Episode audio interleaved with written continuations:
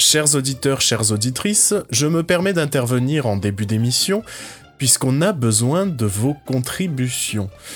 En effet, nous sommes actuellement en train de préparer le prochain épisode d'Éteindre la lumière et on fait face à un souci un peu original, c'est que ben, on n'a pas beaucoup de contenu. Euh, on a il y a très peu de films qui nous appellent, qui nous font de l'œil, et on se retrouve avec un épisode qui s'annonce un peu vide. Alors on fait appel à vous. Vous allez nous aider à faire un épisode d'éteindre la lumière, puisqu'on va se lancer un petit peu dans cet exercice de la foire aux questions.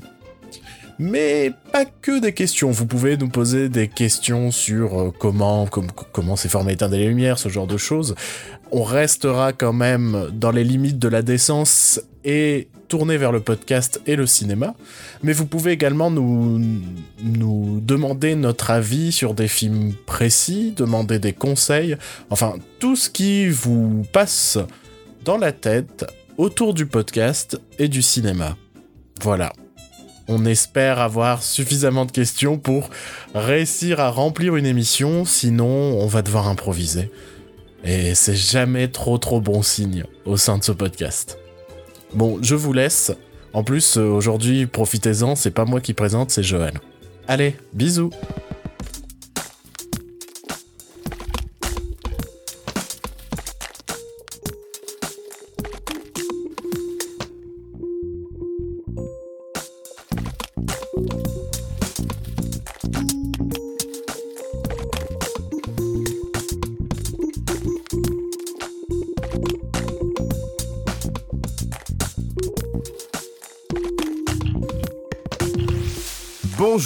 bienvenue dans ce 68e épisode d'Éteindre la lumière.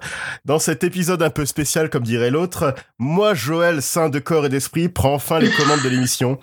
Et pour aller un peu plus loin dans le trip égocentrique, ce qui enchantera particulièrement ma psy, c'est aussi moi qui présenterai la chronique de cet épisode. Aujourd'hui on va parler entre autres de Doctor Sleep, la suite de Shining, de Dolemite is my name et aussi de The King. Et avant de présenter mes compagnons d'armes, je veux juste vous demander de prendre deux minutes de votre temps et donner un avis et une note sur la plateforme de podcast que vous utilisez. Voilà, ça peut, ça fait toujours plaisir. Merci. Donc maintenant, il est grand temps de présenter et de dire bonjour à Aurélie et Bruno. Bonjour Aurélie et Bruno. Bonjour. Bonjour. La, patate. Ah bah la frite ah, même. Eh, le la oui. je te l'ai piqué. Je suis désolée. non, je voulais dire, euh, je trouve plus le nom savant pour dire pomme de terre, alors ça m'énerve. Le tubercule. Le tubercule. Ça tubercule pas mal. Ça tubercule à fond. Ah moi, ce tubercule de fou. Tu crois que ça vient de là, la tuberculose? Tu crois que c'est le cancer de la pomme de terre? Non, tu sais, tu te transformes en pomme de terre. Moi, je veux bien un remake de la mouche, sauf que ça s'appelle la, tubercule. le mec, il, la il a tubercule. il a laissé une pomme de terre dans son téléporteur, il se transforme en patate. The French Fry. Jeff Goldblum is. Je, suis, je suis sûr qu'il le ferait en plus.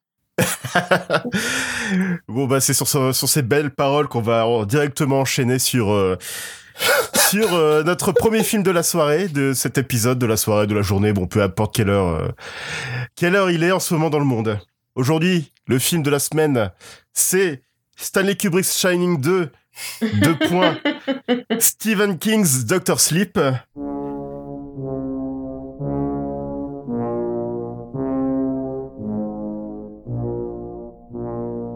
Je vais maintenant m'adresser à l'expert en Stephen King, le beau, le joyeux Bruno. Bruno, c'est quoi Doctor Sleep? Bonjour oh putain. Alors, Doctor Sleep, euh, c'est cette fameuse suite. J'aime pas trop trop le terme de, suite, en tout cas pour le bouquin. Euh, de Shining, dans lequel on retrouve un, Danny Torrance euh, ayant retrouvé les, les, les, démons de son père, donc c'est-à-dire principalement l'alcoolisme, et qui essaie de se recréer une vie euh, au sein d'une petite ville euh, américaine et notamment au sein d'un hospice pour vieux euh, où ils viennent tous mourir les uns après les autres.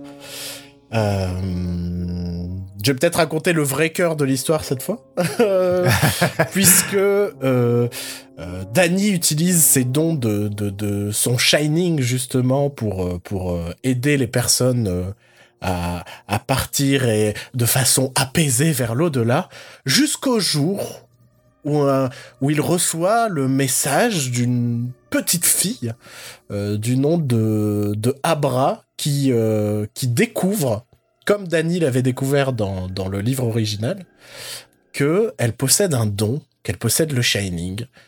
Et donc ça va être cette relation entre les deux qui va se créer jusqu'au jour où ils vont apprendre l'histoire de, de jeunes enfants qui, à travers les États-Unis, meurent les uns après les autres et qui semblent tous posséder le même don qu'eux. Et ces gens menaçants, qui s'appellent le Neuvray, semblent se rapprocher de nos valeureux héros. Que va-t-il se passer? Ben, vous, le saurez dans le prochain épisode. bon, c'était un peu foutoir, hein, mais vous avez l'habitude. Alors, qu'est-ce que vous en avez pensé?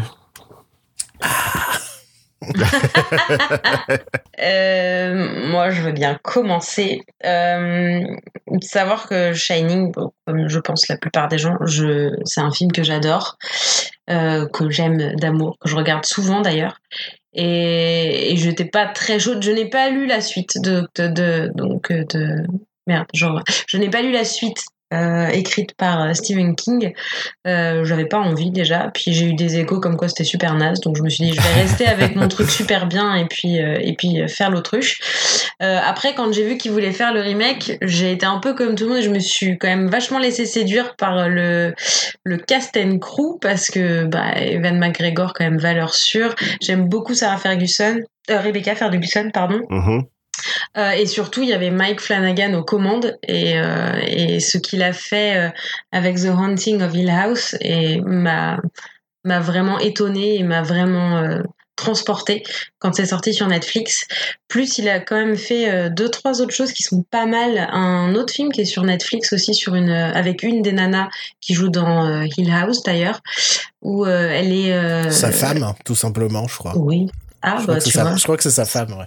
Bah, Donc elle, est dans tout. Elle est, dans, tout, sauf euh, celui-là, il me semble. Exactement. Mais du coup, oui, un film où elle est, euh, elle est muette, sourde et muette, et elle se fait en fait attaquer dans sa maison par un espèce de taré psychopathe. Euh, sauf qu'elle Oui, c'est ça, Hush. Et qu'elle, sauf qu'elle lui met euh, la grosse pandale pendant tout le film. Et c'était plutôt jouissif. enfin, c'était plutôt bien fait. Donc j'étais super, super, super hype. En fait, plus le, le, le, film se rapprochait, plus j'étais hype.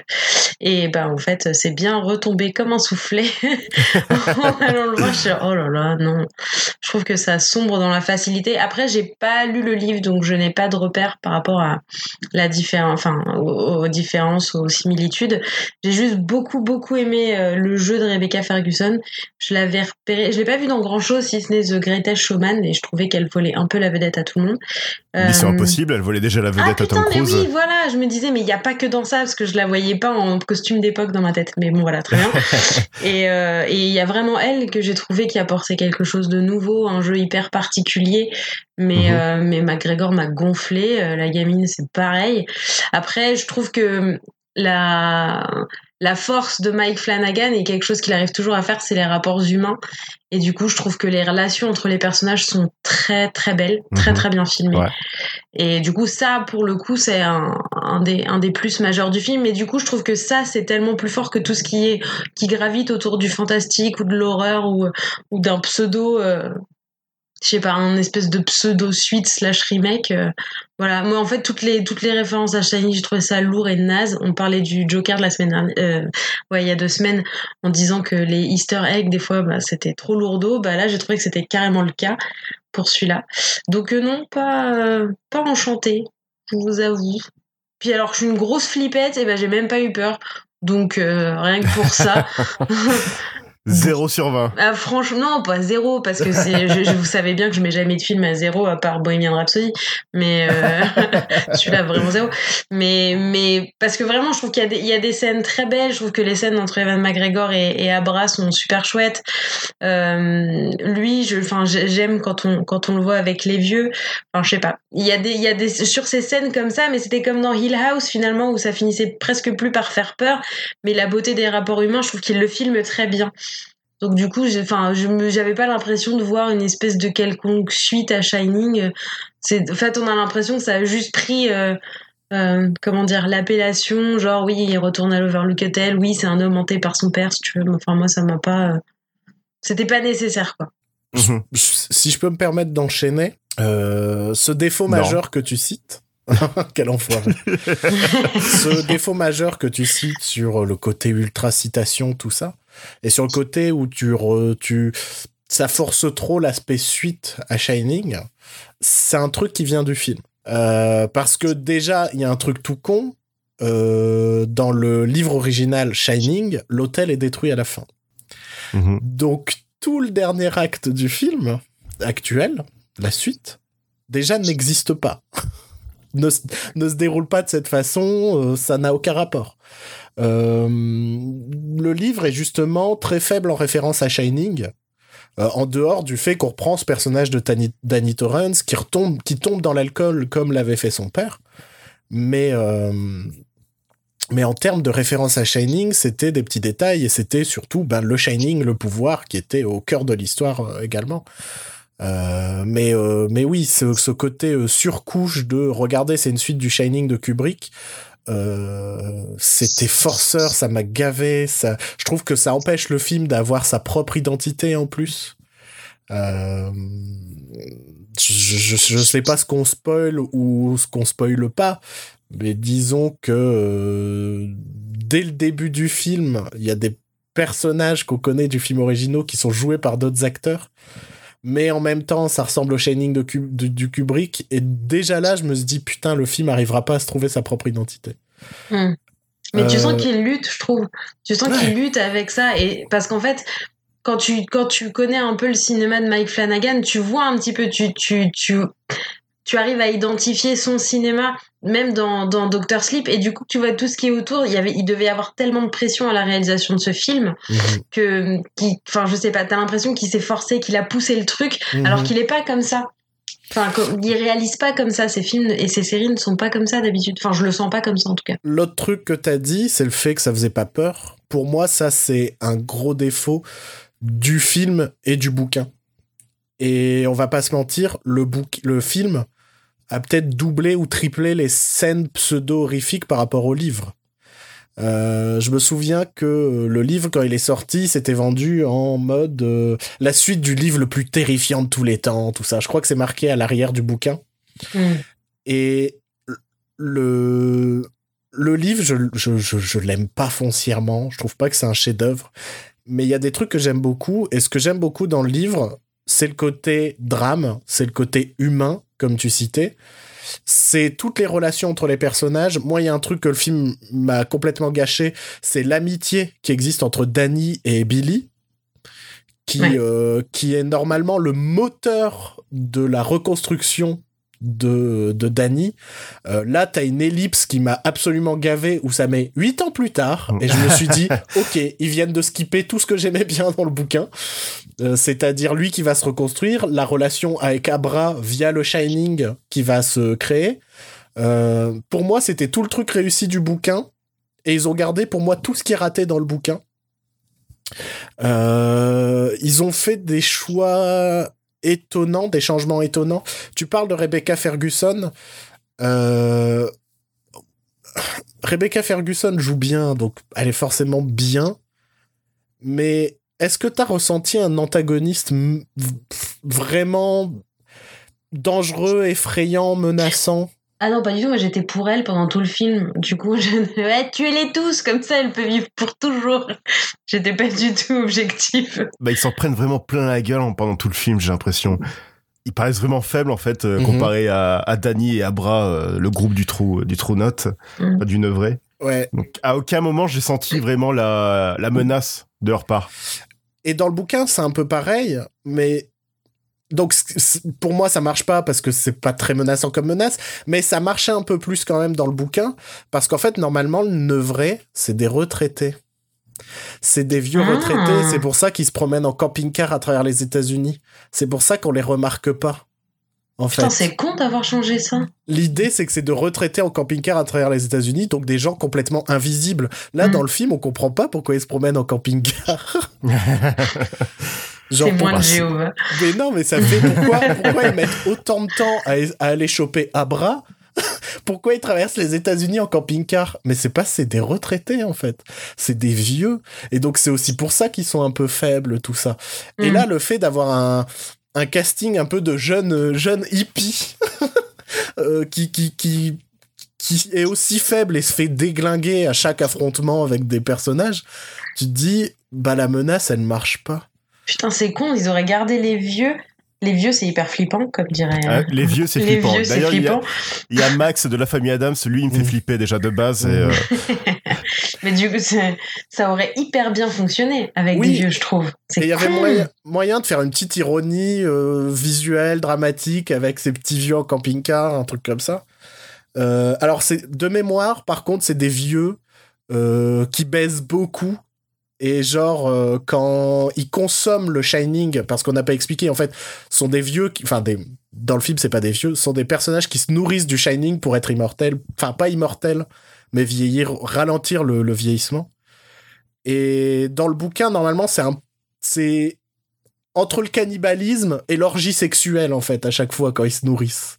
mhm. C'est pas juste, euh, euh, ils vapotent. tu vois, dans, dans le film, il y a un peu ce côté, ils viennent renifler la vapeur. Il Comme y, a ça. il y a- il y a vaguement une tension sexuelle juste après avoir tué Oui. euh, Jacob Tremblay, mais c'est tout. Ouais. Tu, tu penses qu'ils sont au bar à chicha, en fait. Tu vois, ils sont euh, fait, fait tourner. Et, et, et donc, c'est surprenant parce que euh, Flanagan est très fan de King. Et, et, et dans ce film, j'ai l'impression qu'il a enlevé les seuls trucs que je trouvais vraiment bien du bouquin. Ils ont gardé que le côté plat du livre, parce que le livre est quand même assez plat, de par cette menace pas menaçante. hein. Il y a Euh, un déjà- truc de, de studio ou pas? Parce que de ce que tu dis et de ce que je connais de, de l'univers de Flanagan, tout ce que tu dis, c'est des choses sur lesquelles normalement il se serait arrêté quand on voit son, ce, ce qu'il fait d'habitude. Et du coup, est-ce qu'il n'y avait pas une pression euh, Pour, pour l'instant, ouais. je pense que il est trop tôt pour qu'on ait l'info. Parce que pour l'instant, en interview, il est trop en mode euh, ah bah quel rêve et puis quel rêve de de, de reconstituer ces séquences de Kubrick et tout ça. Euh, je pense que peut-être d'ici quelques années, on aura peut-être la vérité. Parce que oui, je suis convaincu, comme toi, je suis convaincu que Flanagan est mille fois plus intéressant que ce qu'il a fait là. Même Bah si ouais. j'aime pas, même si j'aime pas foncièrement tous ses films. Euh, The Haunting of Hill House, on en a parlé l'année dernière, c'était super. Et, et c'est un mec intéressant. Et là, le film est d'une euh, platitude. Enfin, pour rendre pourri Ewan McGregor, faut le faire. Bah, c'est ce que Ouais, j'arrêtais ouais. pas de me dire. Et là, il est fadasse.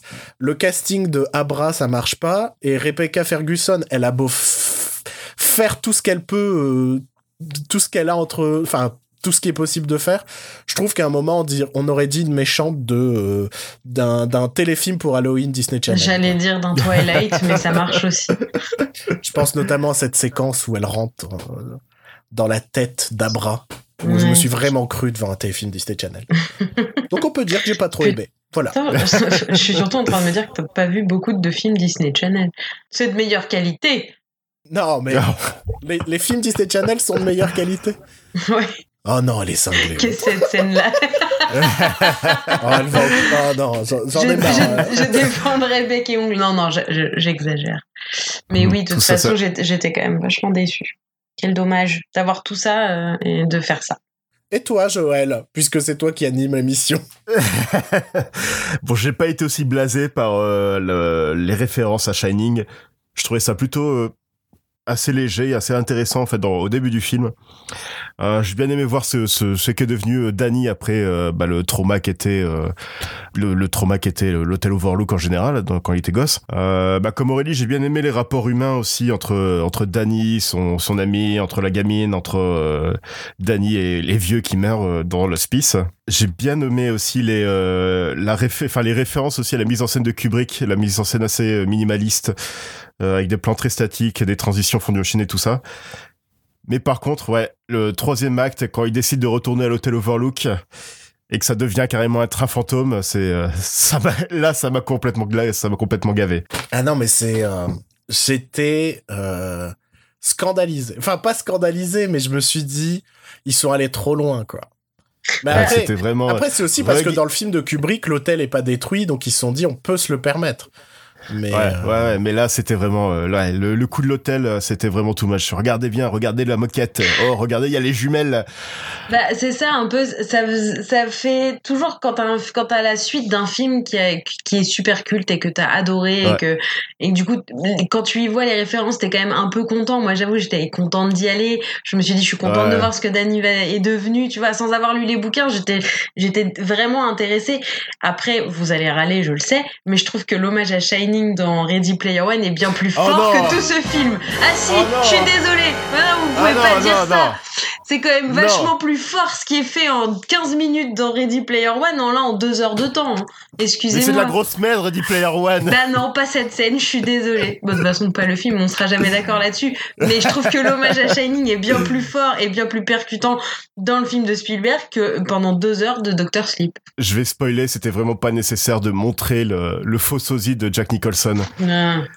De dos, ça aurait été suffisant, mmh. mais là, euh, de le voir de face et de le voir qui essaie de, de jouer à la Jack Nicholson, ça allait pas du tout. C'était mmh. gênant. C'était pas du tout ça. Je suis désolé pour le gamin de, de E.T. Il était super dans E.T., mais là... Euh... C'était vraiment gênant.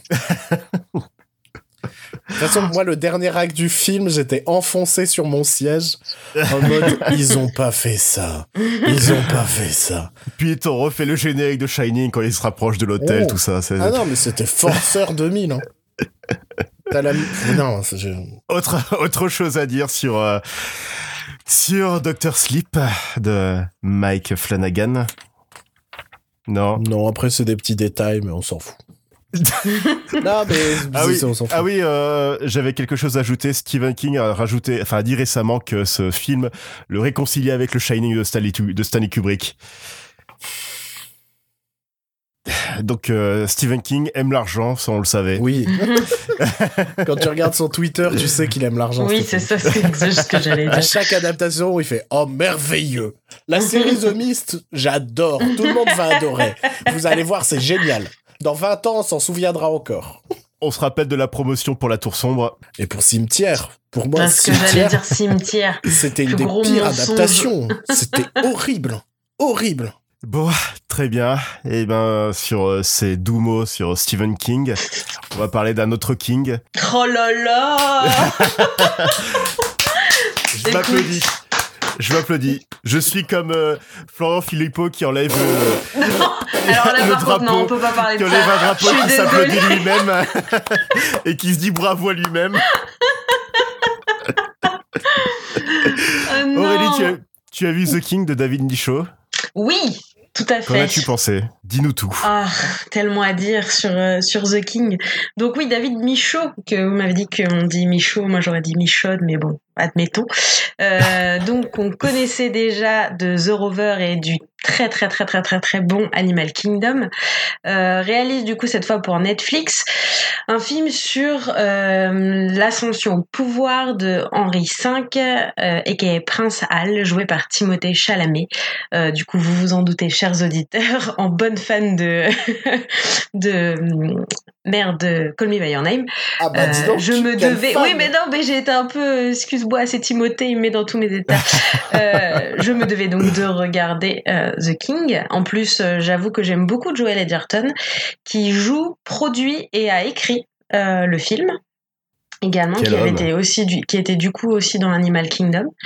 Euh, du coup, au niveau de l'histoire, ça reste quand même un drame historique en costume. Euh, on a euh, du coup le prince Al, donc joué par Chalamet, qui est du coup euh, le, le, fils euh, héritier du trône de Henri IV, joué par, alors comment il s'appelle? C'est Ben Mandelson, j'ai pas. Mendelssohn, oui, voilà, yes. Qui a du coup qui joue le méchant dans tous les films. Exactement, et qui, qui a genre deux scènes, mais qui comme d'habitude, je le trouve vraiment excellent ce mec-là. Euh, du coup, joue le, roi Henri IV euh, et c'est qui se met vraiment à dos euh, tout le monde, le peuple, les différents pays, mais même du coup ses propres ses propres ministres et ses propres nobles, parce qu'il a un caractère extrêmement colérique, il est toujours en maladie, donc un peu dans la folie. Et du coup, son fils le plus âgé, donc Al, joué par Chalamet, et lui, du et lui, du coup, un, comment dire, un gros fêtard, c'est-à-dire qu'il s'en fout de la couronne, il est toujours en train de picoler avec euh, son meilleur pote slash gardien qui est joué par Joel Edgerton, qui du coup a pris, je pense, 30 kilos pour le rôle à l'aise. On dirait un peu frère Tuck, il a une énorme barbe, il arrête pas de picoler, grosses mains, gros doigts, enfin euh, n'empêche qu'il joue très très bien. Et du coup, à la mort euh, du roi, c'est le, au lieu de donner du coup la, la couronne à Al, il le donne à son jeune frère, euh, qui est moins embarrassant et qui est plus partisan de vouloir sauver euh, le pays. Le problème, c'est que le, du coup, le jeune, frère euh, se retrouve à faire la guerre contre des anciens partisans du roi qui finalement, dès qu'il est mort, ont décidé d'essayer de lui choper la couronne. Et Timothée Chalamet, comme il aime son frère, il va se battre à sa place et finalement finit par gagner le respect de tout le monde. Son frère hyper vénère, va essayer de se battre, se fait tuer et du coup malgré tout, euh, il doit prendre la couronne alors qu'il n'est pas du tout fait pour ça. Donc en fait ça c'est vraiment ça se passe dans le début du film et après c'est toute l'ascension et euh, la menace de la guerre contre les Français euh, voilà, qui va se jouer entre euh, l'Angleterre et, euh, et, et, la France, et notamment le dauphin joué par Robert Pattinson avec un accent français des plus dégueulasses que j'ai jamais pu voir au cinéma, et pourtant j'adore Robert Pattinson. Donc voilà, excusez-moi, c'est un peu brouillon, en même temps l'histoire d'Angleterre c'est carrément brouillon, donc ça suit un peu le, le pattern. Donc c'est un très bon film, moi j'aime beaucoup les drames historiques. la réalisation est très très belle, très léchée. Si vous avez vu Animal Kingdom, vous savez qu'il fait des très beaux film là-dessus. C'est une espèce de d'image euh, un petit peu grise, tout est un peu grisé, sépia, tout est sale aussi, donc c'est assez. Enfin, moi j'aime bien ça dans les drames historiques. Euh, Timothée Chalamet est superbe comme d'habitude. Ils ont un peu fait exprès, je pense qu'ils passent du français à l'anglais un petit peu en permanence. Ça lui rappelle tous ses anciens rôles en fait parce que dans Lady Bird il faisait déjà ça. Euh, il joue très très bien. Joel Edgerton est vraiment bien aussi. Même Pattinson même si son accent est dégueulasse il joue très bien le, le dauphin français hyper arrogant qui, qui croit qu'il va qui croit qu'il va pouvoir conquérir l'Angleterre comme ça. Et euh, les scènes de bataille sont vraiment bien filmées sont vraiment prenantes. Et le film est un peu long je crois qu'il fait 2h20 mais c'est normal parce que c'est une histoire qui prend le temps de, de s'installer. Euh, je sais pas, la lenteur est, un peu nécessaire parce qu'on voit vraiment l'évolution du personnage qui passe d'un espèce de poivreau dégueulasse de 15 ans à être roi. Donc il y a aussi tout, un peu les, tous les espions, tous les complots de courte. Voilà, moi je trouve ça assez intéressant et, là pour le coup ils en ont fait un, un peu un drame slash euh, film à suspense. C'est vraiment bien fichu. Euh, donc je vous le recommande, c'est sur Netflix. Du coup, c'est sorti euh, direct sur Netflix euh, le 1er, 1er novembre. Donc, euh, faites-vous une petite soirée sympa avec Timothée et Joël. pas le nôtre, hein, le nôtre, on le garde, mais Joël Edgerton, du coup, qui est bien aussi. Un peu moins bien, mais toujours. Oh. oh. Donc voilà, mais en, en tout cas, belle performance de tout le monde et très très bon film, à mon sens. Eh ben très bien ça donne envie. euh... C'est mieux que Doctor mais... Sleep en tout cas. non mais j'ai vu quelques extraits de ce film, c'était surtout les extraits avec Robert Pattinson et j'ai l'impression que ça ça transforme le film en comédie en fait à chaque fois qu'il apparaît. Ouais, enfin, en tout cas, le, le, oui et non. le peu que j'ai vu de ce. bah oui et non parce que même s'il joue, en fait c'est l'accent qui est vraiment naze, mais mais le personnage est tellement aux antipodes de ce qu'est le personnage du, prince Hal que ça crée, enfin sais pas, le conflit créé est très intéressant. Et après, on passe pour des connards, hein, clairement. Mais bon, je, je connais pas un film anglais euh, sur les batailles entre les Français et les Anglais où on passe pas pour des connards. Mais non, non, c'est beaucoup mieux inséré dans le film que ce qu'on voit en bande-annonce, c'est vrai. J'allais dire Dunkerque, mais je suis même pas sûr qu'on voit des Français dans ce film. Ou on doit mourir hyper vite. Ouais, tu sais bien. c'est les, oh, puis c'est les sauveurs, les Anglais dans ce film. Donc, euh, ouais. euh, sinon, t'as vu un autre film Netflix euh, qui s'appelle Wounds. Tout à fait. Bah, la, plus belle des transitions, ce serait de dire que après Timothée Chalamet, bien sûr qu'il y a un film avec Armie Hammer sur Netflix. C'est vrai, j'y ai même pas pensé. Ah bah, moi, j'y ai bah, pensé direct. je t'en prie. J'y ai pensé direct, parce que je me suis dit, oh, ils sont là tous les deux dans deux films différents, côte à côte sur mon oh, Netflix. Grave les chatons, comme on dit. Euh, du coup, oui, il y a j'ai vu un autre film Netflix. Euh, j'ai pas eu euh, de grande folie au cinéma en ce moment, mais en tout cas sur Netflix, euh, j'ai vu encore un bon film qui est Wounds, donc Play euh, en anglais, réalisé par Babak Envari, qui n'a pas fait de film que j'ai déjà vu malheureusement. Donc euh, je sais qu'il en a fait d'autres, mais je ben, je sais qu'il a, il a gagné un BAFTA pour In the Shadows ou un truc comme ça, mmh. qui était un film d'épouvante aussi. Et, euh, et, là, du coup, Wounds, qui a fait un passage à Cannes et à Sundance, euh, j'ai pas envie de trop spoiler non plus parce que parce que ça reste quand même un film fantastique, euh, un peu glauque et avec quelques surprises. Donc, pour vous résumer un peu rapidement, ça se passe à la Nouvelle-Orléans et on suit un barman, donc Armie Hammer, qui, qui a une vie de couple un peu plan-plan. Il est, euh, il est en couple avec Dakota Johnson, donc on connaît bien de Fifty Shades of Grey, entre autres, euh, qui elle est encore en études. Ils vivent dans un petit appart. Lui bosse la nuit comme un ouf pendant qu'elle elle bosse sur euh, son mémoire ou son sa thèse de fin d'année. Et lui en fait est un petit peu in love d'une de, ses meilleures amies qui passe au bar tout le temps et qui est comment elle s'appelle Bruno Zazie celle qui, oui, voilà, Zazie Beats, merci. Euh, qui du coup passe au bar tout le temps et passe ses soirées à picoler avec lui, même si elle a un copain, etc. Bref. Donc lui est un peu un mec un peu paumé, un peu crado, et dans ce bar dégueulasse infesté de cafards de la Nouvelle-Orléans, un soir, il y a un petit groupe de jeunes qui débarquent et euh, une bagarre éclate. Les jeunes commencent à filmer euh, ce qui se passe et en fait la bagarre dégénère complètement. Les enfin un mec se retrouve avec la joue complètement euh, bouffée par un par des bouts de verre. Les gamins se barrent en laissant le portable. Du coup, Armie Hammer récupère le portable, rentre chez lui et en fait on commence à recevoir des messages d'un des gamins qui dit je suis pas tout seul, faut vraiment que vous veniez m'aider. On n'aurait jamais dû, faire ça. J'aurais, on n'aurait jamais dû lire lire ce bouquin à voix haute ou je sais pas quoi, un truc comme ça. Et euh, il reçoit un, coup de fil. Lui, il pense que c'est une connerie. Il dit bon, arrêtez de déconner. Maintenant, c'est moi qui ai votre portable. Venez le chercher demain, etc. Et en fait, il reçoit un coup de fil super bizarre avec des bruits chelous. Et à partir de ce moment-là, lui, sa vie, sa vie de couple va être complètement détruite par, on sait pas, des espèces de visions. Il a des visions de d'insectes qui grouillent partout, de plaies, de voilà, c'est euh, hyper glauque. Mais moi, j'ai trouvé ça vraiment fascinant, de, bout en bout. Je vous en dis pas plus parce que ce serait dommage de. Ça, je vous ai pas raconté grand chose, hein, c'est vraiment dans le début du film, tout ça. Mais c'est hyper efficace. Pas tellement.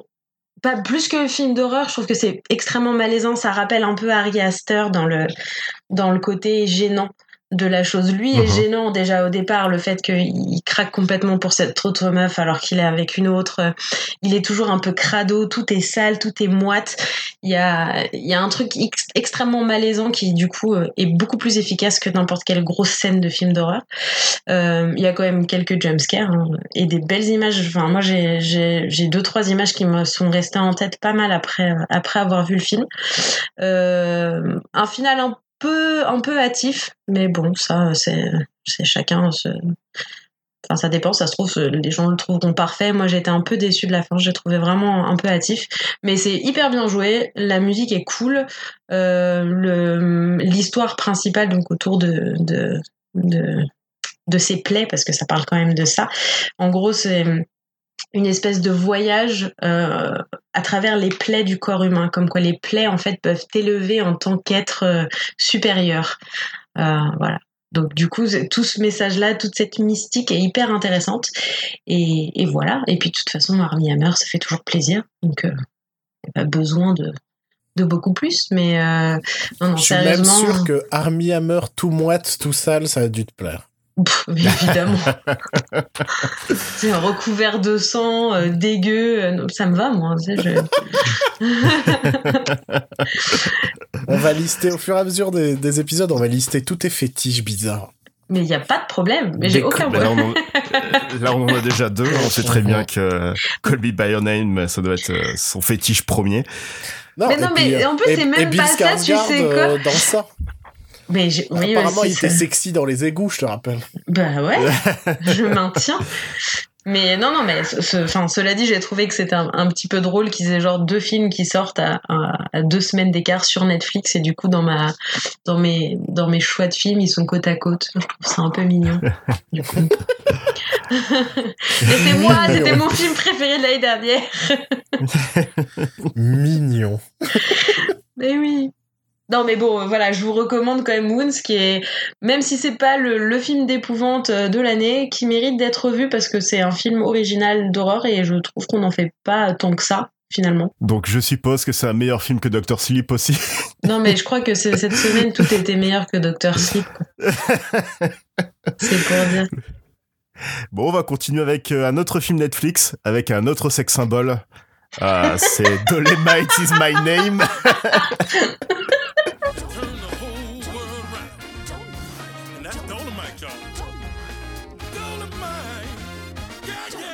Euh, Dolemite is my name, c'est un, c'est un biopic par, euh, écrit par les deux scénaristes euh, de donc Scott Alexander et Larry Karasowski, euh, le, duo, le duo qui était derrière trois autres biopics.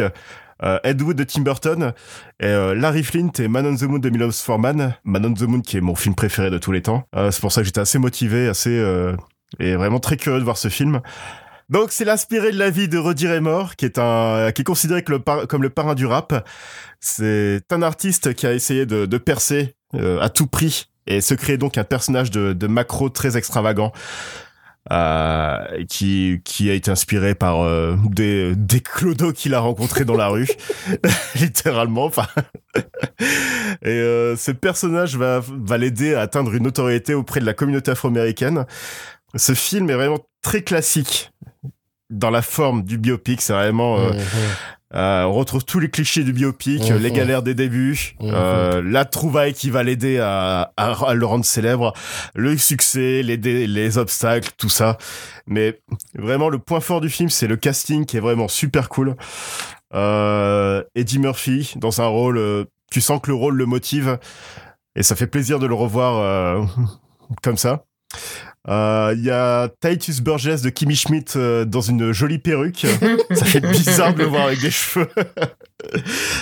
Euh, Il y, a, y a mon Keegan Michael Kidamour et il y a Wesley Snipe aussi à contre-courant dans le rôle d'un d'un acteur assez pompeux, euh, très drôle aussi. Et euh, c'est vraiment un film sur l'importance d'être représenté à l'écran. C'est euh, c'est très feel good, c'est c'est plutôt drôle et euh, Enfin, je connaissais pas ce personnage avant le, avant l'annonce de ce film et c'est un personnage très, enfin, c'est une personne très intéressante, dirais mort. Euh, Bruno, tu l'as vu? Oui, Qu'est-ce que t'en as pensé? bah, je pense à peu près ce que t'as dit, en fait. Comme tu l'as. Enfin, ouais. j'ai peut-être été un peu plus dérangé que toi sur euh, la, la banalité de la forme. C'est vraiment étape par étape ouais, tout ouais. biopic que t'as déjà vu mille fois. Et, et, et même la forme, même dans, dans, dans sa mise en scène aussi, où les reconstitutions sont cool, mais le, le, Ouais. le, le, le film en fait pas grand-chose au final. Euh, c'est un peu filmé de façon plan-plan, ce qui fait que les passages où tu vois justement, puisque euh, en gros une des idées du film c'est que Dolemite, ce personnage qui est d'abord né sur scène, va ensuite passer par les vinyles et ensuite passer par le cinéma. Et genre Ouais. les les films de Dolemite qui sont censés être des films pourris, enfin qui sont connus pour être quand même un peu des nanars rigolos. Le vrai souci que j'ai, c'est qu'ils sont à peu près filmés comme le reste du film.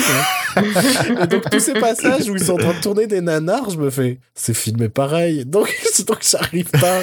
Je, je trouve que, en fait, je trouve que la partie cinéma du, enfin, cinéma dans le cinéma du film, c'est ce qui marchait Ouais. le moins bien à cause de ça.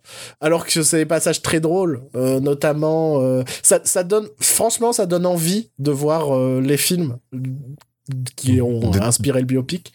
Euh, Ouais, Je pense notamment euh, à cette scène de sexe euh, qui est absolument hilarante, où ils ont carrément des cordes pour faire euh, bouger les tableaux euh, sur le mur. euh, euh, Il y a un faux plafond qui s'écroule, tout ça pour faire waouh, quelle bête de sexe incroyable.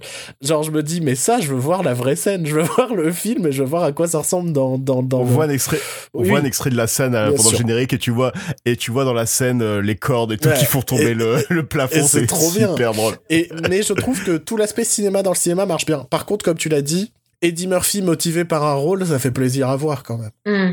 Euh, Ouais. c'est S'il y a une raison de regarder ce film, c'est Eddie Murphy pour moi. C'est ouais, c'est le retour d'Eddie Murphy. Euh. Tu sens qu'il se marre, tu sens qu'il s'éclate. Euh, comme... Et puis c'est un personnage qu'il a adoré. Enfin, c'est une de Oui. ses idoles, redire Moore. Et tu vois qu'il a, il a beaucoup d'amour pour ce, Alors, pour cet homme. j'ai eu peur à un moment dans le film. Je sais pas si tu as eu cette même peur. Quand il parle de Bill Cosby, N- Ah, non, ça, ça m'a fait rire, euh, ce truc, ce truc très méta sur Bill Cosby en mode, on, on ne dit pas que c'est un violeur parce qu'on n'est pas censé savoir à l'époque, mais on se comprend. non mais à, mais à l'époque, euh, enfin dans les années 80, Eddie Murphy quand il a commencé, il est, euh, il a eu beaucoup de remarques euh, de, de la part de Bill Cosby et il, le- je crois qu'il aime pas trop au fond euh, Bill Cosby. Mais euh, non, moi, ce qui m'a fait peur, c'est qu'il y a cette euh, scène où Dolemite rencontre un jeune fan. Ouais. Et je me suis dit, me dites pas que t'as genre les parents qui vont faire Allez, Eddie, viens, on rentre à la maison. Allez, Edward euh, Murphy, euh, le troisième. C'est quoi son prénom, Eddie je Murphy sais pas du tout. Edward Reagan Murphy. Mais j'ai vraiment eu peur de. Attends, il va pas se foutre lui-même enfant dans le film quand même. Mais, euh, mais voilà, non, euh, je... c'est un film sympathique à regarder. Il y avait tellement des retours euh, assez dithyrambiques, enfin, que je suis pas forcément déçu, mais je me dis, bon, c'était un peu trop banal pour moi pour que ce soit si ouais, génial. C'est c'est c'est film Netflix quoi. Ouais, c'est vraiment euh, le le film Netflix classique. On comprend pourquoi c'est sur Netflix, mais après, euh, franchement, c'est pas deux heures que j'ai perdu. C'est vraiment c'était très feel good. Et le, ouais, le casting était super. Et voilà quoi. Il y a rien de plus à dire sur ce film. Il était pas. sur le côté feel good, tout ça, c'est plus efficace que The Disaster Artist. Mais j'ai mais, mais- rien dit. Eh ben, disons que le personnage principal est beaucoup plus sympathique Mhm, et beaucoup plus charmant. mhm. Si je peux faire un, un tout petit, une petite parenthèse sur euh, My Name is Dolemite, du coup, sur Netflix, il y a une, euh, une série qui s'appelle The Art of Abstract. Je sais pas si vous l'avez regardée ou quoi. Elle est super Non. bien. Chaque épisode est sur un artiste, euh, soit un artiste plasticien, euh, euh, un peintre ou alors euh, un sculpteur. Et ils en ont fait un sur euh, une costume designer qui est du coup la costume designer de Dolemite, mais celle aussi qui a gagné l'Oscar pour Black Panther et qui a fait tous les films de Spike Lee. Et du coup, il y a un. Donc, tout l'épisode est autour d'elle et de, bah, de sa carrière. Et du coup, il y a une, un- une grande section sur Dolemite parce que quand il tourne l'épisode, elle est en train de faire les costumes pour Dolemite. Ok. D'accord. du bah- coup, c'est bah, un super lien si vous Donc voulez. euh. donc il y a un bonus. Pour une fois qu'il y a des bonus sur ça. Netflix, vous avez potentiellement un bonus incroyable. Donc Netflix a réussi à faire un épisode promo pour un de ses films. un peu. ouais. Exactement. Dans- Et du coup, c'est vrai que tu balèze. Comment elle a pensé tout le toute la, la garde-robe euh, et c'est vachement intéressant. Et en plus, la série, du coup, la, la série documentaire est hyper cool. Je vous la conseille. Ah ouais, bah, je vais regarder cet épisode, ça m'intéresse. Yep. Euh, bon, on va toujours continuer sur Netflix. J'en hein, peux très- peux plus de Netflix, putain. C'est vraiment ça. C'est j'ai l'impression de. Je, Je, sais. je c'est les donc- déteste, mais c'est le seul moyen de voir certains films de réalisateurs, comme prochainement le Scorsese, quoi. Bah, ils vont pas faire des séances pour euh, The Irishman. Moi, je pensais qu'ils allaient en faire quand Bah, même. peut-être toi, parce que t'es sur Paris. Nous, euh, je pense que non. Ah ouais. Et en parlant de ça, il en pense quoi de Spielberg de son pote Scorsese qui fait un film pour Netflix? On sait pas ça? Je sais pas. Mais euh, de toute façon, j'ai vu quelque part que dans le futur, ce sera aller au cinéma pour voir des films Disney ou rester à la maison pour regarder des films Tais-toi, Netflix. tais-toi, tais-toi. Non, nous vaincrons. Non mais tais-toi. Tu- Non mais là on déconne. Mais vous imaginez pas à quel point, mais réellement, l'évolution actuelle euh, cinématographique et tout, elle me déprime. Mais elle me déprime réellement parce que je me dis qu'est-ce qu'on fait? Scorsese qui écrit un article, enfin une lettre pour euh, justement tirer la sonnette euh, d'alarme, qui est complètement déprimé dans, dans cet article et puis tout le monde l'insulte parce que les films Marvel c'est trop la vie. Je- ça, ça me fout les boules. Martin Scorsese, voilà. Il est obligé Euh. limite de s'excuser. Ouais. Ça me Martin Scorsese. fout les boules. Je- mais on en rigole, hein. mais sincèrement, j'en rigole pas. Au fond de moi, j'en rigole pas. Et ça me rend triste parce que je me dis vers quoi on va. Et j'arrive pas à voir vers quoi on va. Ouais, bon, on va, on va vers un autre film, euh, L'Andromat, du coup, De Steven Soderbergh, qui est lui aussi de Steven obligé de sortir ses, ses films sur Netflix.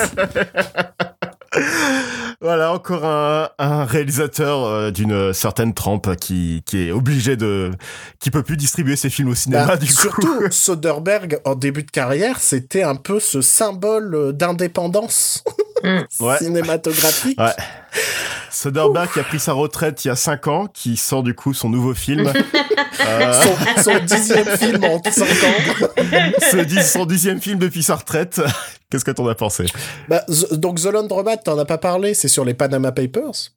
Oui, bah, je sais pas, je l'ai pas vu en fait. Euh, Ah, tu savais pas que c'était sur les Panama Papers Donc Pas euh, l'affaire des Panama Papers qui, qui, a, qui a touché, qui a fuité en 2016, on va dire, mais qui existait depuis des des dizaines d'années euh, sur euh, des, euh, des centaines de milliers de sociétés euh, euh, offshore, quoi. Euh, voilà, Euh, je suis très clair dans mes explications. Non, mais c'est c'est technique et je vais pas commencer à me la péter en mode euh, non. Ce que j'ai appris, sincèrement, je le dois au film, hein, parce que je je suis pas très fut fut. The Laundromat, c'est pas mal, mais c'est un peu The Big Short en pas très bien. C'est fou à quel point Soderbergh a copié ce qu'a fait euh, Adam McKay à l'époque, c'est-à-dire faire un film très pop, très coloré, gros casting, des gags, des euh, des euh, on casse sans cesse le quatrième mur, tout ça pour t'expliquer quelque chose de concret, de sérieux, qui, qui joue beaucoup sur notre société et qui a un message important. Euh, T'as vraiment, je, suis convaincu que des gens qui ne regardent pas les génériques de fin pensent que c'est le même réalisateur qui a fait The Big Short et The Laundromat.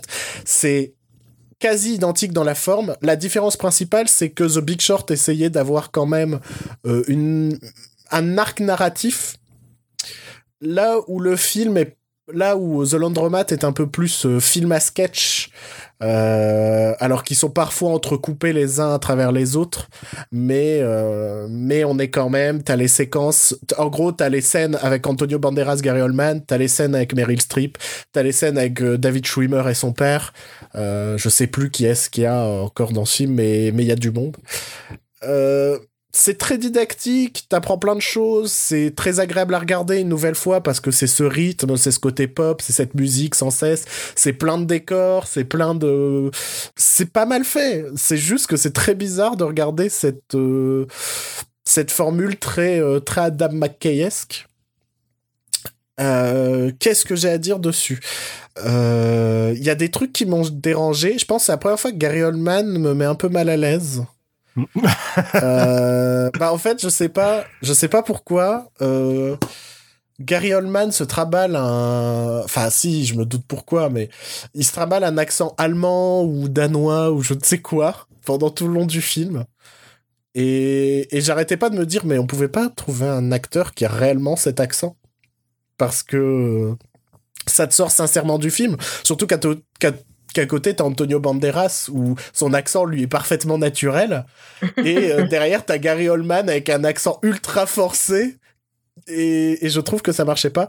L'autre truc qui m'a un peu perturbé, c'est que t'as Meryl Streep qui joue plusieurs rôles, euh, dont un personnage où je sais pas pourquoi ils ont fait ça, euh, puisque elle est, elle est euh, derrière un masque en silicone, quoi, plus ou moins, enfin, ou en autre matière, hein, je ne suis pas spécialiste, et Mhm. elle joue une secrétaire portoricaine.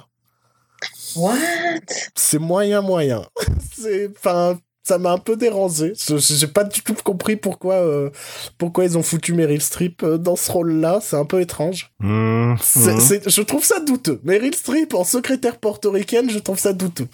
Ils se sont pas dit que Meryl Streep pouvait tout jouer, et puis ils ont essayé de jouer là-dessus. Non, Enfin, je, je pense qu'ils veulent jouer. Non, je pense qu'ils veulent jouer sur le fait que son personnage de base, qui est euh, Hélène Martin, est genre un perso. Enfin, je crois que c'est un. en fait, en fait, ce qui est très bizarre dans le film, c'est qu'il y a des personnages réels et qu'il y a des personnages fictifs inspirés de gens réels.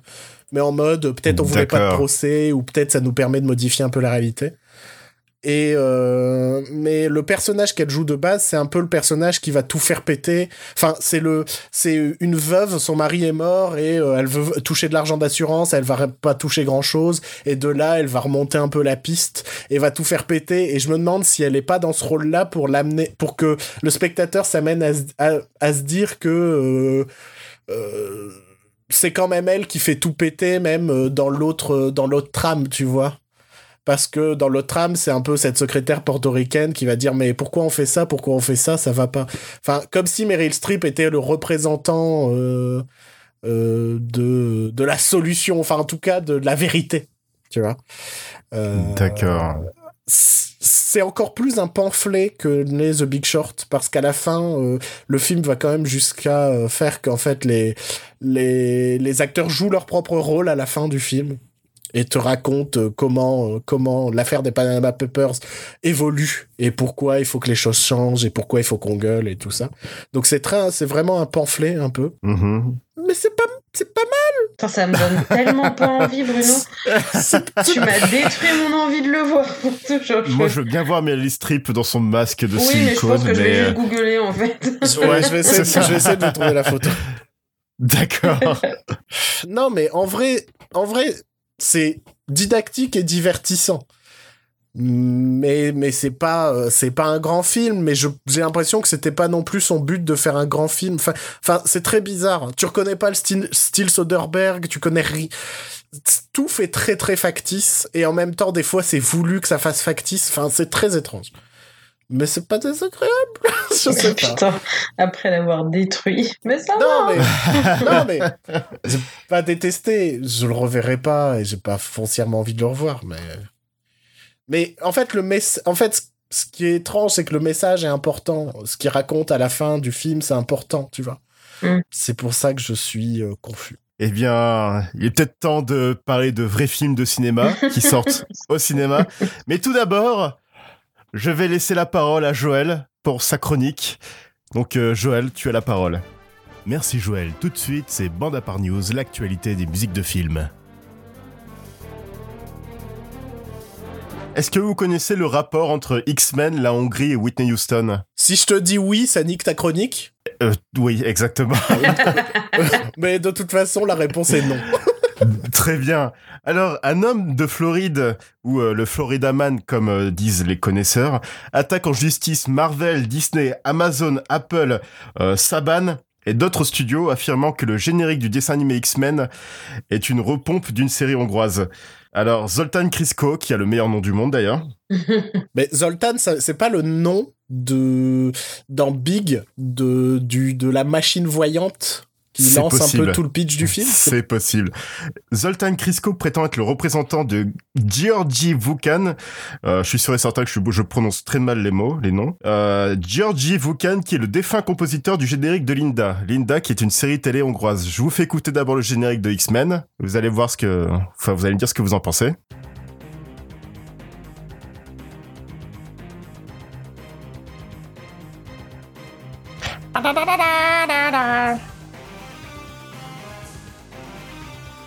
J'ai jamais entendu ça de ma vie. T'as jamais entendu Moi non arrête, tu te fous de Je regardais pas Quoi le dessin animé X-Men. Quoi? Mais j'ai l'impression, en vrai, j'ai l'impression d'entendre le générique d'une série allemande. Genre. euh, Supercopter. Ouais, les trucs, les, les poursuites d'autoroute, là. Autobahn euh, extrême, je sais pas quoi. Fan, fan, on the autobahn. Mais ils ont fait des séries comme ça où c'est juste des courses poursuites sur l'autoroute? Je sais pas, y a pas genre le clown aussi? Ah, mais le clown, c'était Ah, la le vie. clown. ah. Mais si, c'est- par contre, cela dit, je commence à voir le, le lien avec Whitney Houston, si c'est ça. J'adore la petite cloche à la fin, c'est la meilleure partie. Voilà, donc ça, c'est-. Donc ça, c'était le thème des X-Men, la série animée des années 90. Mhm. Euh, voilà, pour ceux qui ont grandi dans les années 90. Et là, j'ai espoir que l'autre morceau que tu vas nous faire écouter n'a en fait aucun rapport et que personne ne comprend pourquoi le gars attaque en justice. Mais arrête de pourrir sa chronique, putain Et, ma- et maintenant, le générique de Linda, une série télévisée euh, policière euh, d'action avec une, une nana qui fait du kung-fu euh, des années 80. Du coup, une série hongroise. C'est parti.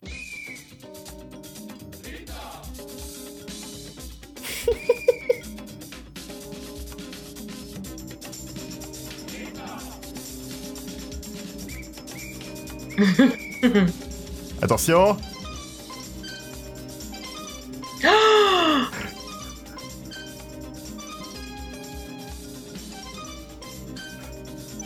Mais non C'est vrai que le rapport est. est, est- est indoutable. Est-ce qu'il y a la cloche? C'est ça tout le suspense. Il y a, malheureusement, il n'y a pas la cloche. Mais voilà, selon le plaintif euh, Zoltan Krisko, euh, la BO de X-Men est considérée comme la plus iconique des BO de dessins animés des années 90 Ah bon? Et que le- oui, non mais c'est selon Zoltan. hein. Ah bon, d'accord, parce que j'allais dire, bah, Parce c'est que- Batman, hein. bah, c'est clair, c'est clair et net. Et que le thème est une copie non autorisée avec des changements mineurs de- du thème de Linda. Euh, pour lui, ce thème a contribué au succès des X-Men, dont la série de films qui a qui a coûté, euh, enfin qui a rapporté des millions de dollars. Et euh, voilà, c'est pour ça qu'il attaque en justice en fait. euh, du coup, euh, bah, Marvel et et Disney évidemment parce que c'est les euh, les propriétaires des X-Men. Et aussi Amazon, Apple et Saban parce que ce sont tous les studios qui ont distribué ce dessin animé au fil des années depuis euh, au moins 30 ans. Voilà, depuis on n'a pas eu de réponse euh, à cette euh, à cette à cette plainte de la part des des, des des coupables, Le enfin, des Zoltan accusés, Gate, quoi. le Zoltan Gate, mais on sait très bien que bon Disney va euh, jeter un gros paquet d'argent vers la direction de ce mec et euh, ça va vite s'étouffer. Parce que là déjà l'info date d'il y a un mois, on n'a pas eu de suite depuis. Bah, c'est ma foi sympathique. Surtout, euh, je connaissais l'anecdote, mais j'ai bien fait comme si je la connaissais pas. Attends, par contre, je- du coup, Whitney Houston. Ah, heureusement que Aurélie suit, merci. Ah, t'inquiète. Bah, juste le rapport avec Whitney Houston, c'est qu'une fois j'ai entendu cette chanson et je me suis rappelé que ça m'a beaucoup fait penser à, à X-Men. Ah, voilà. J'ai jamais entendu ce morceau de ma vie. C'est vrai, mais putain, mais Bruno. Bah, excusez-moi, hein, moi, euh, ma culture, c'est Frédéric François et Franck Michael. Dans l'ordre chronologique des sorties de, de ces chansons, c'est euh, c'est d'abord Linda, ensuite Whitney Houston et enfin les X-Men. Hmm, donc, est-ce que les X-Men n'auraient pas plutôt copié Whitney Houston? C'est une bonne question, mais je n'ai pas la réponse. Mais il peut pas attaquer Whitney, du coup. Donc, euh, C'est un peu, un peu trop tard là. ouais, c'est chaud. Voilà, c'était la fin de cette chronique de Bande à part News. Euh, Je vous, je vous remercie et à bientôt. Merci beaucoup, Joël, pour cette chronique. Merci Joël, ce fut très intéressant. Bah, moi, je- tu vois, je le savais pas. Eh bien, maintenant, nous allons parler, enfin, Bruno va nous parler de, de films de cinéma qui, apparemment, sont meilleurs que Doctor Sleep. Bruno, je te laisse la parole. Chose promise, chose due, j'avais dit que j'allais être positif cette année, euh, notamment autour du cinéma français. Et, euh, et comme vous l'avez remarqué dans cette émission, pour l'instant, j'ai pas été foncièrement positif ni dithyrambique. Euh, je vais vous parler de deux films que, que, que j'ai beaucoup aimés. Euh, le deuxième encore plus que le premier. Le premier film, alors ça va faire grincer des, dents, des dents autour de cette table, euh, puisque euh, j'ai beaucoup aimé La Belle Époque de Nicolas Bedos. Bouh Je savais que ça allait faire grincer des dents. En fait, il y a un truc euh, qui m'est arrivé euh, il y a pas si longtemps que ça, c'est que j'ai regardé son premier film. Et, avant que je regarde son premier film, pour moi, Nicolas Bedos, c'était le mec sans talent, où tu savais pas ce qu'il foutait à la télé à part être un fils d'eux. Et j'ai regardé euh, Monsieur et Madame Adelman, euh, qu'il a écrit, réalisé, dans lequel il joue en compagnie de sa femme ou de sa fiancée, je sais pas, euh, Doria Tillier. Et j'ai trouvé que c'était un super film euh, qui raconte l'histoire d'un couple sur plus de 40 ans, je crois, euh, dans plein de styles différents, plein d'époques différents. C'est un film généreux, c'est un film avec des défauts, mais mais c'était un bon film.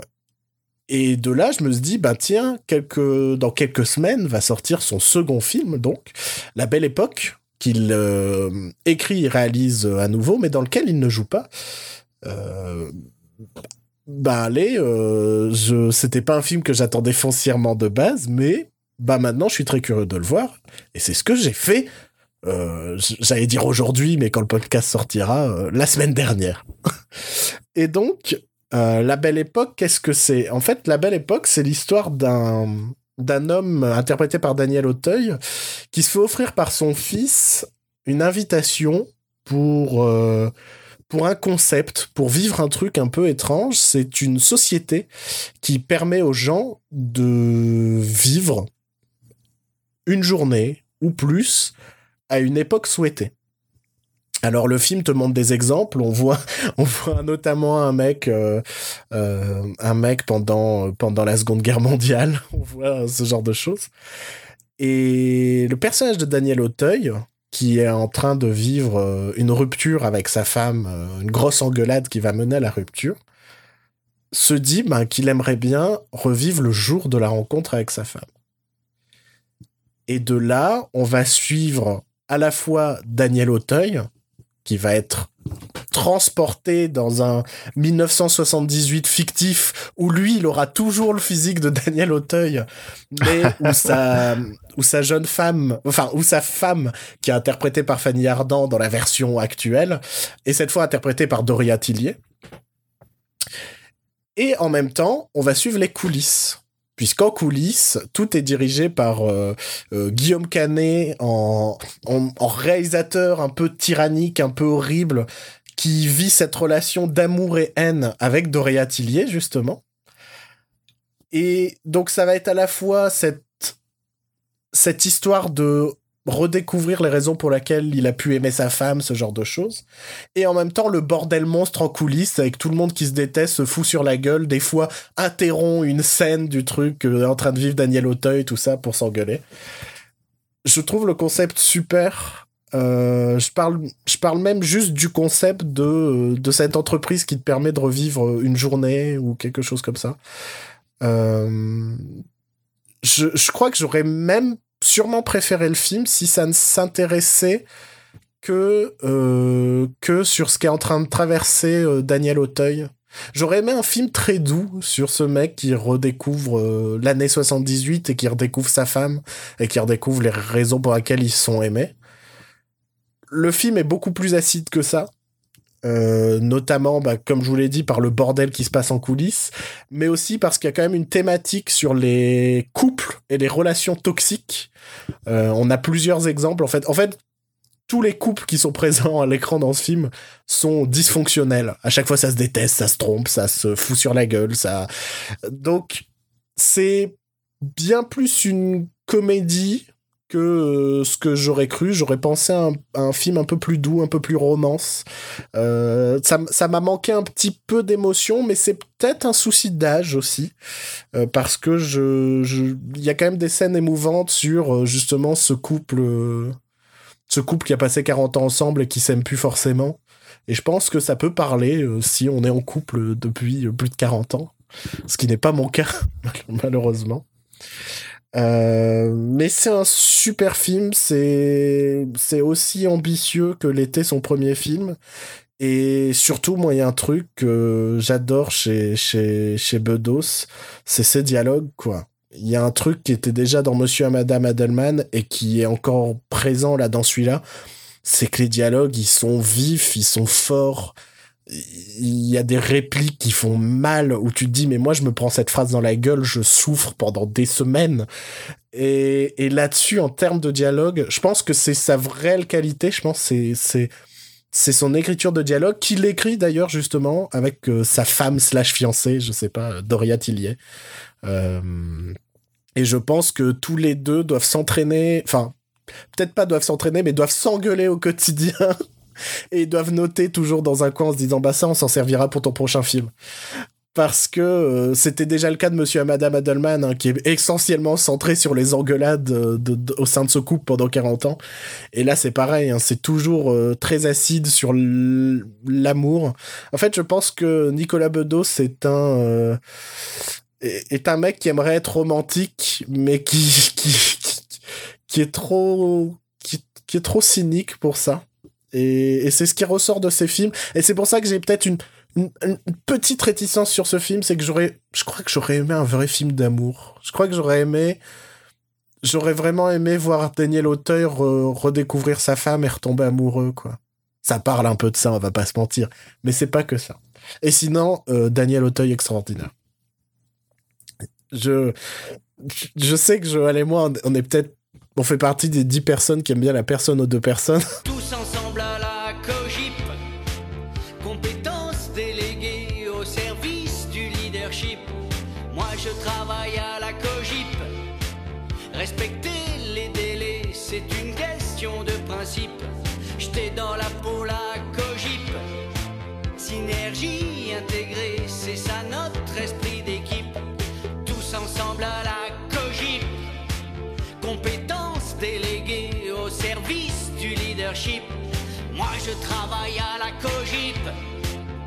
Respecter les délais, c'est une question de principe.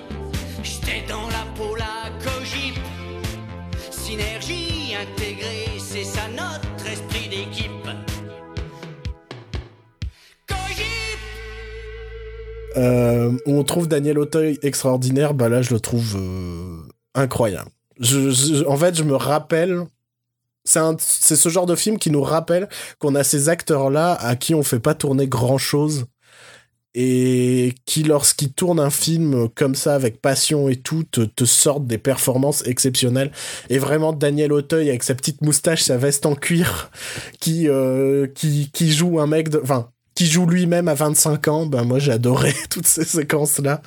Et euh, très très joli film. Ça reprend un peu quand même le Eternal Sunshine of the Spotless Mind. Enfin, je sais pas. euh, Non, y a- non, parce que j'allais dire le, le côté, euh, le mec qui va revivre un peu son histoire d'amour pendant qu'il y a euh, des mecs en coulisses. euh. non, qui, non, euh, parce qu'en Ah. gros, en gros, Eternal Sunshine, on est dans.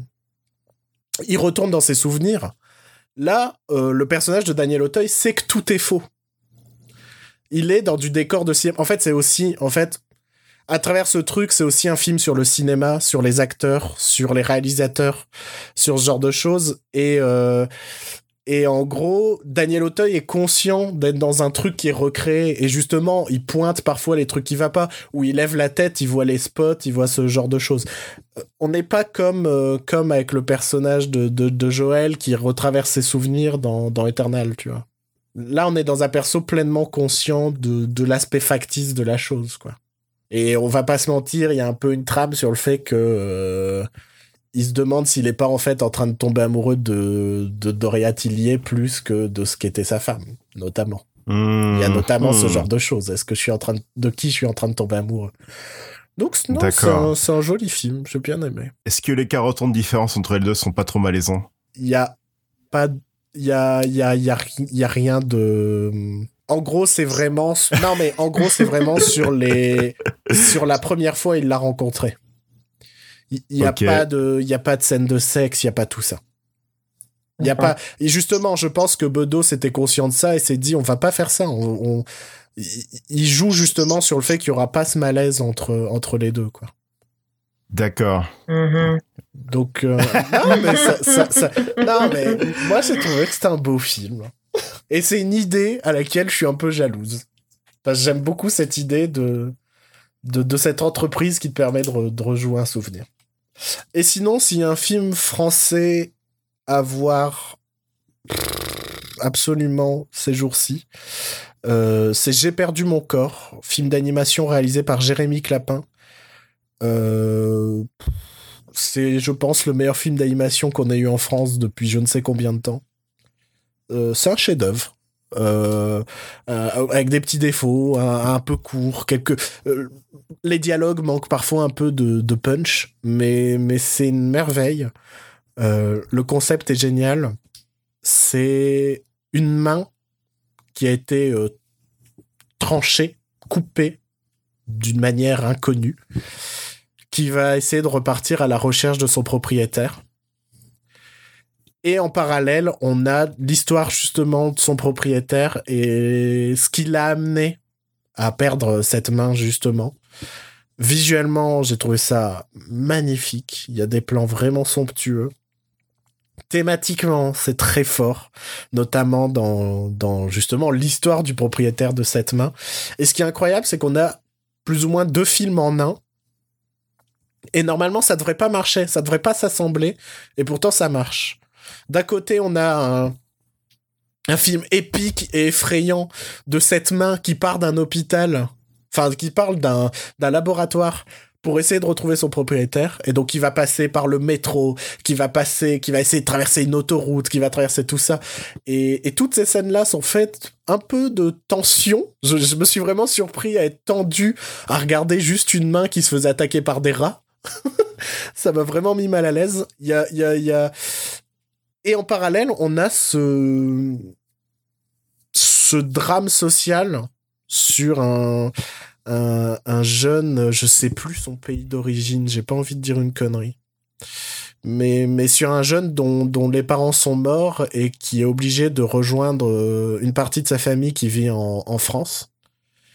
Et son parcours qui va l'amener à l'âge adulte et à un jour perdre sa main d'une manière ou d'une autre.